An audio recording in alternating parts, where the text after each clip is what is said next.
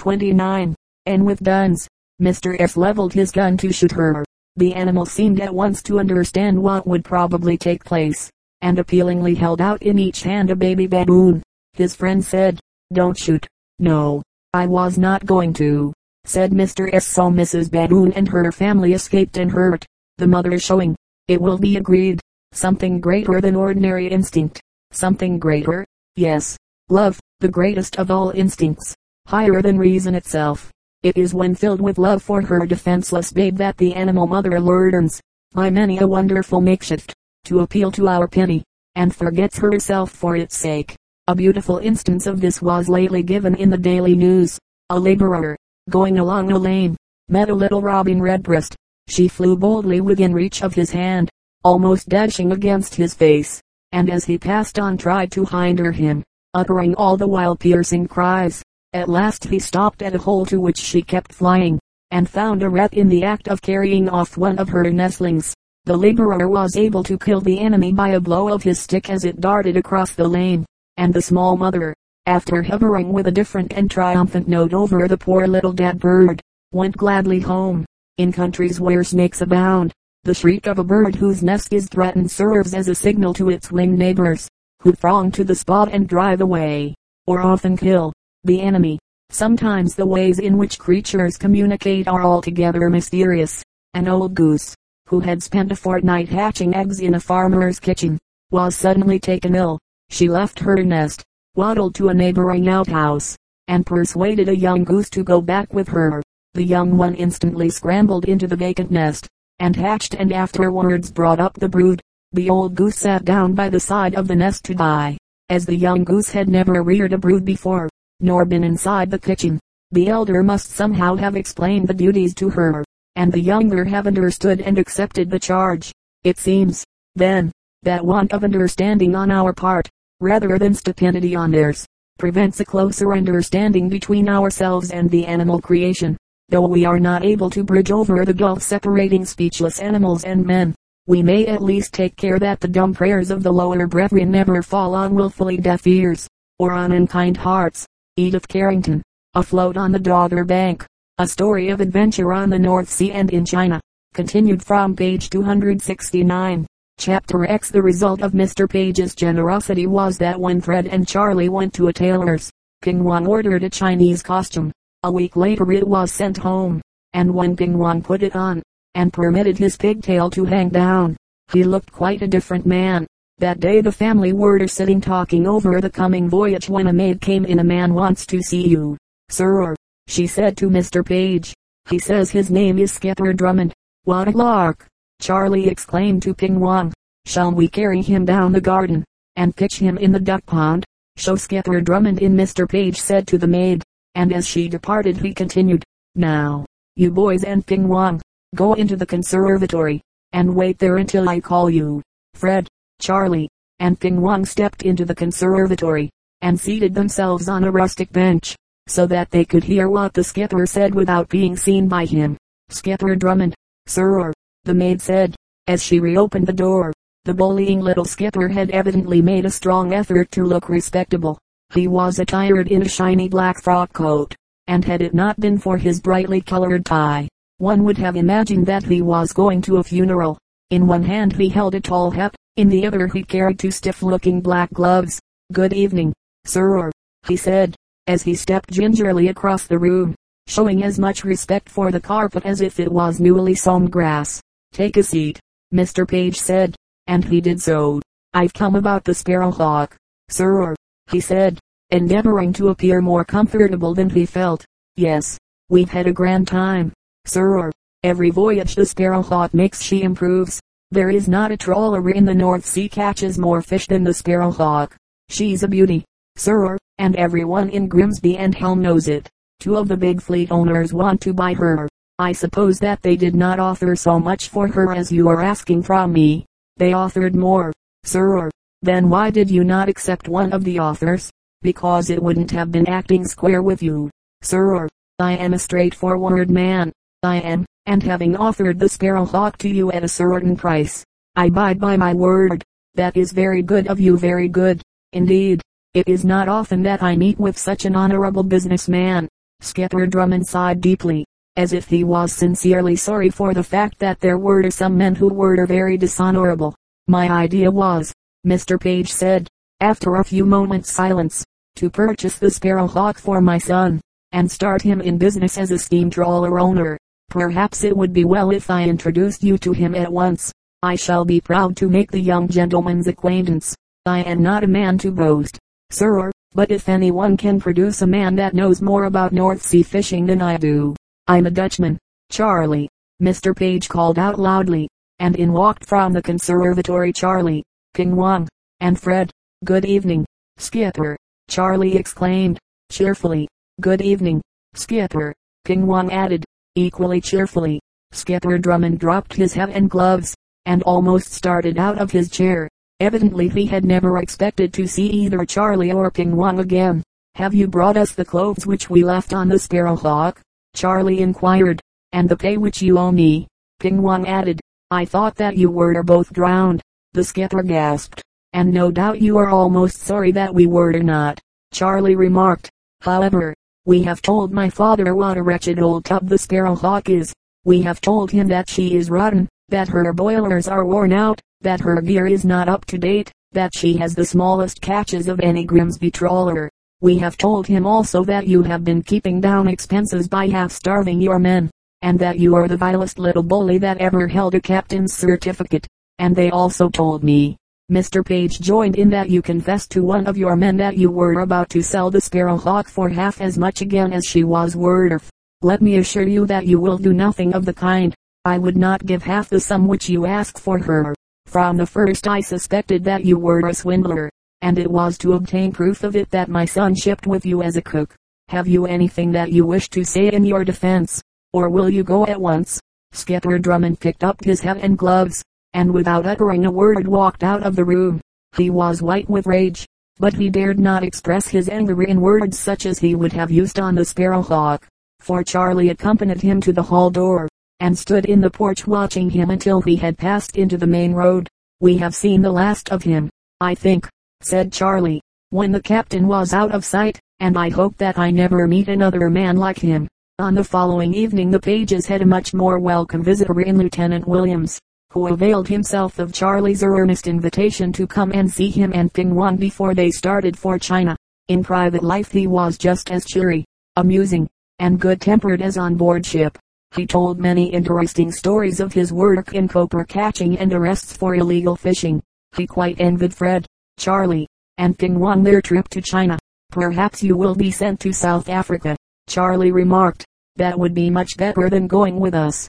Certainly it would, Williams declared. Active service is the best thing that a man in the Navy can desire. But I am afraid that there is no chance of my getting to South Africa. At any rate, I shall go on hoping for foreign service of some sort, if he has an opportunity, Fred declared. After Lieutenant Williams had departed, he will make the most of it, I am sure. He is just the kind of man to do something big, and then laugh and pretend that it was a very easy thing to do. I wish that he was coming with us. However, it's no good wishing. I'm going to have a good long sleep for my last night in the old home. Good night, all. Charlie and Ping Wong followed Fred's example and went to bed as quickly as possible. They awoke early, and later in the day reached Liverpool and went aboard the Twilight, which was to be their home for five or six weeks. The Twilight was a cargo boat which had accommodation for 20 saloon passengers, but she rarely carried that number, as, her speed being but 10 knots an hour, most people proceeding to China traveled by a faster and, consequently, more expensive steamer. Soon after she had left Liverpool, Fred, Charlie, and Ping Wong began to wonder where the other passengers were. They can't possibly be seasick already, Charlie declared. And then seeing the chief steward he inquired how many passengers they had aboard. Only you three gentlemen, the steward answered. Fred and Charlie looked at each other in amazement. They had fully expected that there would be all sorts of amusements to break the monotony of their long voyage, and their disappointment was great. However, when they found that in consequence of their being the only passengers each might have a cabin to himself, their discontent quickly passed away. And when they got well out to sea they had plenty of amusements, for the captain had the shuffleboard, deck quoits, and other games brought out, and with the second officer and chief engineer played the passengers. When the three passengers wearied of deck games, they sat on the poop reading some of the books which they had borrowed from the ship's library. Fred sometimes brought out his medical books, but he obtained more practical than theoretical knowledge that voyage. For the ship's doctor, a young fellow who had been recently qualified and was taking a sea voyage, and small pay in return for his medical services was completely prostrated by seasickness, and utterly useless as a doctor. Fred attended to him, doctored such of the crew as needed it, and successfully set a stoker's dislocated forefinger. Continued on page 285. My son a submarine. The sailors in our submarines have found out a simple device to protect their lives whilst on their undersea trips. Every submarine that goes to sea takes out a couple of mice. If one of these mice shows symptoms of distress, it is a sure sign that the time for coming to the surface has arrived, and that the air of the closed box needs replenishing from the fresh air. X the father of all, little flower, in meadow bright, with thy raiment sweet and white. Knowest thou who set thee there, gave to thee a dress so fair, caused thee from the ground to spring, such a sweet and tender thing, sent the rain and sent the Sunday sent the stars when day is done. Little flower, dost thou not know it was God who made thee grow, gave to thee thy lovely dress, such as kings can ne'er possess, set thee in thy little bed, gave thee petals, white and red, sent for thee the dewdrop bright, shuts thy blossom up at night. Little bird, high in the air, flying here and everywhere, dost thou know who made thy wing, gave thee thy sweet song to sing, brought thee o'er the ocean track, guided thee in safety back, caused thee with the spring to come to thy green and shady home. Little bird, God made thy wing, gave thee all thy songs to sing, set thee in the woods and trees, fanned thy nest with gentle breeze. He it was who brought thee home, safe across the ocean's foam. To the meadows green and bright, gave thee songs of sweet delight, advice that saved a king's life. A certain Khan of Tartary, making a journey with his nobles, was met by a dervish, who cried with a loud voice, if anyone will give me a piece of gold I will give him a piece of advice. The Khan ordered the sum to be given him, upon which the dervish said, begin nothing of which thou hast not well considered the end. The courtiers, upon hearing his plain sentence, smiled, and said with a sneer, the dervish is well paid for his maxim. But the king was so well satisfied with the answer, that he ordered it to be written in golden letters in several places of his palace, and engraved on all his plate. Not long after, the king's surgeon was bribed to kill him with a poisoned lancet. One day, when the king needed bleeding, and the fatal lancet was ready, the surgeon read on the bowl which was close by, begin nothing of which thou hast not well considered the end. He started, and let the lancet fall out of his hand. The king observed his confusion, and inquired the reason. The surgeon fell prostrate, and confessed the whole affair. The Khan, turning to his courtiers, told them, that counsel could not be too much valued which had saved the life of your king. W.Y. Life in Bohemia. Bohemia is a land of rugged mountains and towering pine forests, with other beauties of its own. Not many years ago it was, to most English people, an unknown land, but in these days, when traveling is so easy and rapid, year by year an ever increasing number of our countrymen find their way to this beautiful country in search of health and pleasure. You have only to cross the strip of silver sea that rolls between our little island and sunny France or misty Holland, and you may then rush on, borne by the fastest of express trains, over the level plains that greet you on landing, on through the beautiful Rhineland and the quaint old towns of Bavaria, till at length you find yourself in this land of enchantment. Here, surrounded by the mighty forests, and shut in by the mountains, stands the town of Marienbad. Not very long ago it was a lonely village, inhabited during the summer months by peasants tending their flocks and herds on the pasture of the tableland. In winter it was almost deserted, given over to the wild storms that swept the mountain slopes and to the wolves and bears that roamed through the forests. Gradually the wonderful qualities of its mineral springs became known, and now a crowd of fashionable folk pour into it during the summer, and in every direction trees are being cut down to make way for villas, and buildings of all kinds, which are springing up like mushrooms. The peasant life of the people continues wonderfully simple, and it is very amusing to watch this mixing of modern fashionable life with the primitive ways of the villagers. English boys and girls would, perhaps, not care to go for a ride in the Bohemian wagons, as they are so fond of doing in ours during harvest time. These wagons are made of a few long, wide planks, nailed together so as to form a kind of huge through, and strengthened on the outside by cross pieces of wood. This is placed upon the framework with which the wheels are connected, and then roughly fastened to it. These clumsy vehicles are drawn over the rough mountain roads by teams of patient oxen. On fete days the cattle look very gay, for then they are decked out with ribbons of many colors. The women of Bohemia work very hard indeed. They help their husbands in all kinds of work. Among other occupations they act as bricklayers laborers. They run up and down the tall ladders with heavy loads of bricks or mortar, chattering gaily all the while as if life were one long holiday. The houses are built in quite a different way from ours. First of all a complete skeleton house is set up, made of wood, and, when this is finished, the spaces between the wooden structure are filled in with bricks and mortar. Before the roof is put on, a large green bush is hoisted up as far as the eaves, and they're tied to the scaffolding poles. This is supposed to drive away the pixies or wicked fairies, and no one would dare to put the roof on without the protection of the green bush.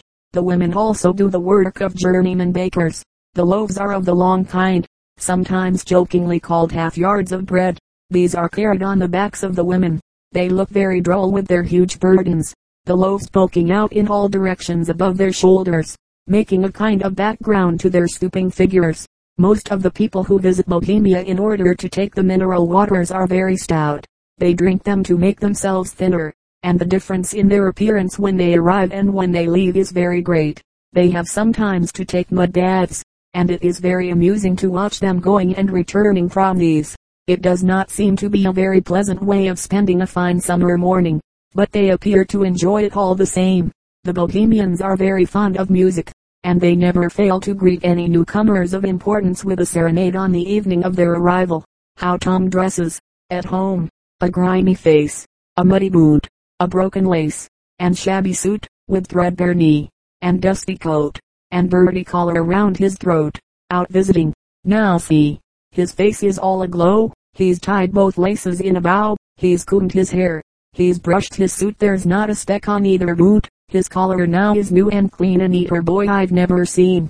Yet Tom should be, beyond a doubt, as clean at home as when he's out, for those who dress mid friends to roam should dress as well for those at home. John Lee, ready. What is the use of fagging like that on a hot day? asked Harold Locke of his brother Frank, who came and flung himself panting on the grass beside him. I must keep in training, a fellow so soon gets slack and out of practice if he is lazy, was the answer. Well, being lazy is good enough for me in the holidays, the elder boy said.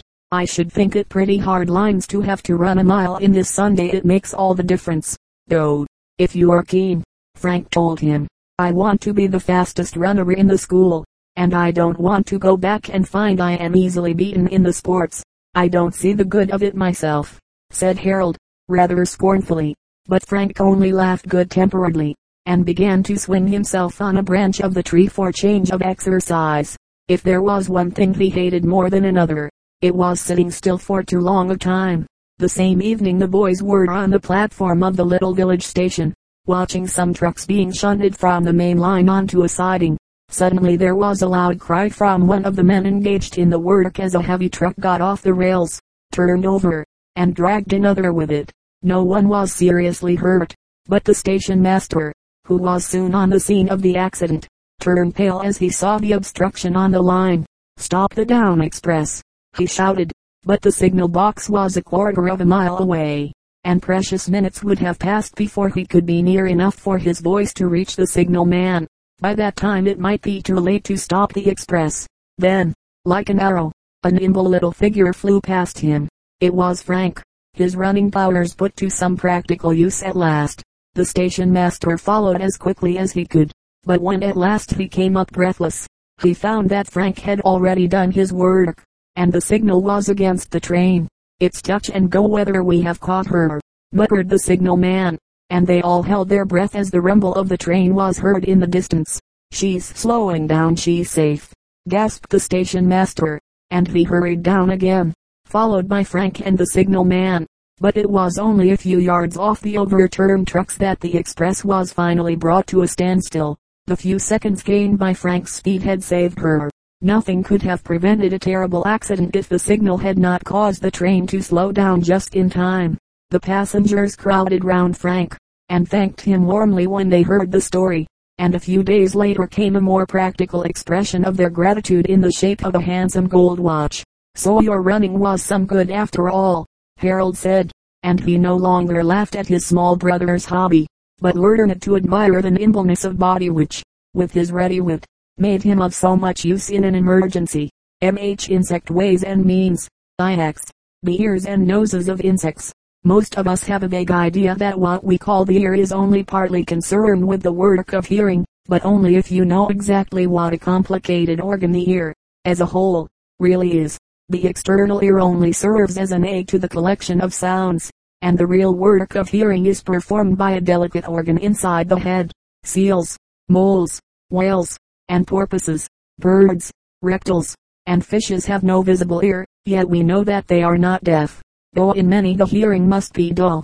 In all these creatures the sense of hearing lies inside the head, but the ears of insects must be looked for in strange places indeed, and, when found, they seem to bear no sort of likeness to what most of us call ears. They may be on the antennae, on the trunk, or on the legs. In the grasshopper, for example figure 1, the ear is placed on the abdomen, just above the base of the great hind leg, so that this leg must be pulled down before the ear can be seen. When this has been done, there will be found in oval drumhead-like spot figures 2 and 3. This is the outer surface of the ear. If you had sufficient skill to take away this part of the body, so as to show the inside of this drum, you would find two horn-like stalks, to each of which is fastened a small and very delicate flask, with a long neck. This is filled with a clear fluid, and corresponds to a similar structure within our own ears. In the green grasshoppers those delightful sprites of hot summer days ears of a precisely similar structure are found on the foreleg instead of on the body. In a little mat-like insect known as Corethra, common in England during the summer months, the ear takes the form of delicate hairs growing out from the body on a stem, like the teeth of a comb. The base of what corresponds to the back of the comb is connected with a delicate nerve, and this, as in the case of the similar nerve in the grasshopper and locust, makes hearing possible. Only in some ants and bees, and in some mosquitoes, is the organ of hearing placed on the head. We say on, rather than in the head, because it is formed by a modification of part of the antennae. A German naturalist, named Mayer, performed an experiment to prove that the hairs on these antennae can be made to vibrate by means of a tuning fork. Only those hairs which have to do with the production of sound answered to the notes of the tuning fork, and these vibrated at the rate of 512 vibrations per second. Other hairs vibrated to other notes, which were those of the middle octave of the piano and the next above it. Mayer also found that certain of these vibrations corresponded with the notes produced by the song of the female mosquito. Consequently, when she begins to sing, her tune, like the tuning fork, sets in motion those hairs on the antennae of the male which are tuned to these vibrations.